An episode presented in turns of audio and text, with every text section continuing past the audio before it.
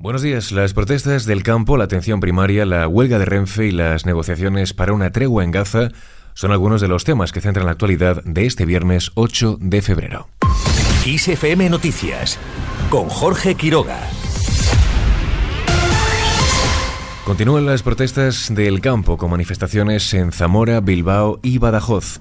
Se estima que las movilizaciones han causado ya pérdidas millonarias y además con el horizonte de un posible paro indefinido que pretenden convocar los transportistas autónomos desde este sábado. Las principales asociaciones del campo reivindican su unidad y mandan un mensaje directo a Europa.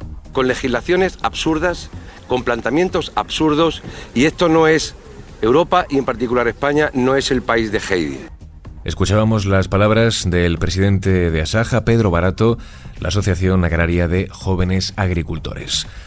La ley de la cadena alimentaria no es la idónea y el corazón de la norma es que no se puede vender por debajo de lo que cuesta producir. Sin embargo, la realidad es más complicada y cambia dependiendo del producto y también del sector.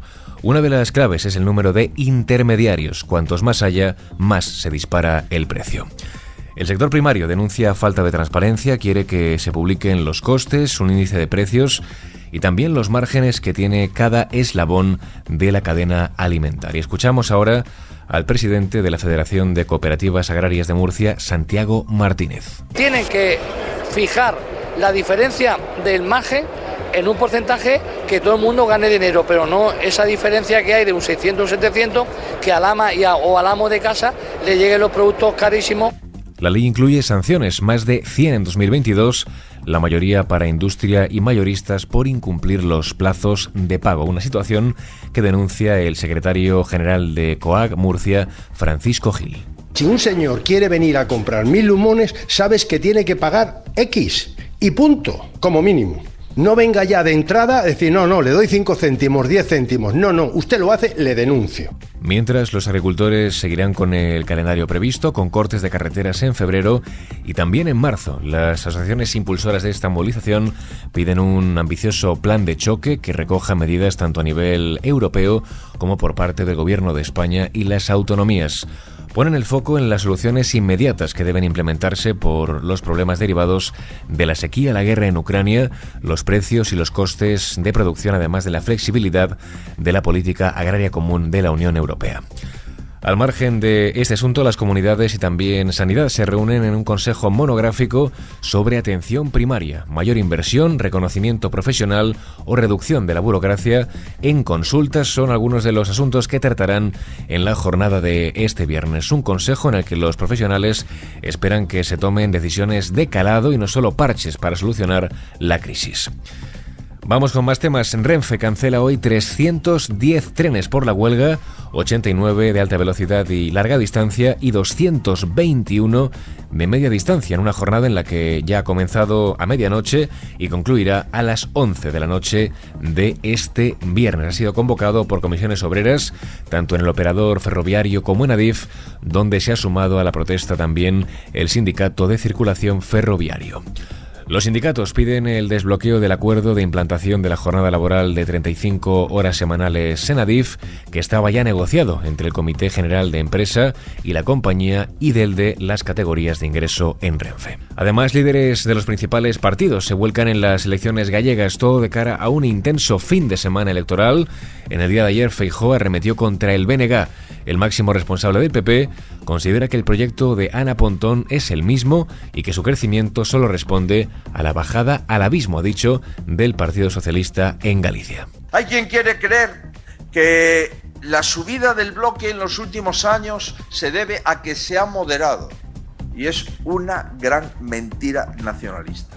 La subida del bloque en los últimos años se debe a la bajada al abismo del Partido Socialista Obrero Español. La subida del bloque se debe a que el Partido Socialista se está despeñando. El PSOE, eso sí, se encuentra cómodo con ser una muleta del nacionalismo. El presidente de la Junta y candidato a la reelección por el PP gallego, Alfonso Rueda, ha pedido el voto para una Galicia, dice, que sea para todos y no una que quede en manos del nacionalismo enfadado. Por su parte, el candidato socialista José Ramón Gómez Besteiro ha dicho que Rueda no quiere debatir porque no está dispuesto a admitir que Galicia está perdiendo posiciones y no crece como el resto de España. Mientras Pablo Iglesias ya no pide el voto para el BNG y apuesta por la candidatura de Podemos. En clave internacional, Egipto retoma hoy las conversaciones con Hamas y la yihad islámica. Serán reuniones por separado para lograr una posición unificada que discutirán después en una ronda tripartita. Allí se debatirán las exigencias de las facciones palestinas acerca de una tregua en Gaza y que sea aceptable para Israel. Mientras, el número de personas asesinadas por el ejército de Netanyahu en la franja de Gaza supera las 27.500. Por su parte, Estados Unidos asegura que una incursión de Israel en Rafah sería un desastre. El gobierno de Joe Biden ha advertido de la peligrosidad de este movimiento, ya que en esta zona se encuentran, recordemos, más de un millón de personas refugiadas. Desde el Ejecutivo de Estados Unidos se niegan a apoyar este avance sin una planificación, dicen, seria y sin considerar los impactos en la asistencia humanitaria. Y terminamos, como es habitual, con la previsión del tiempo.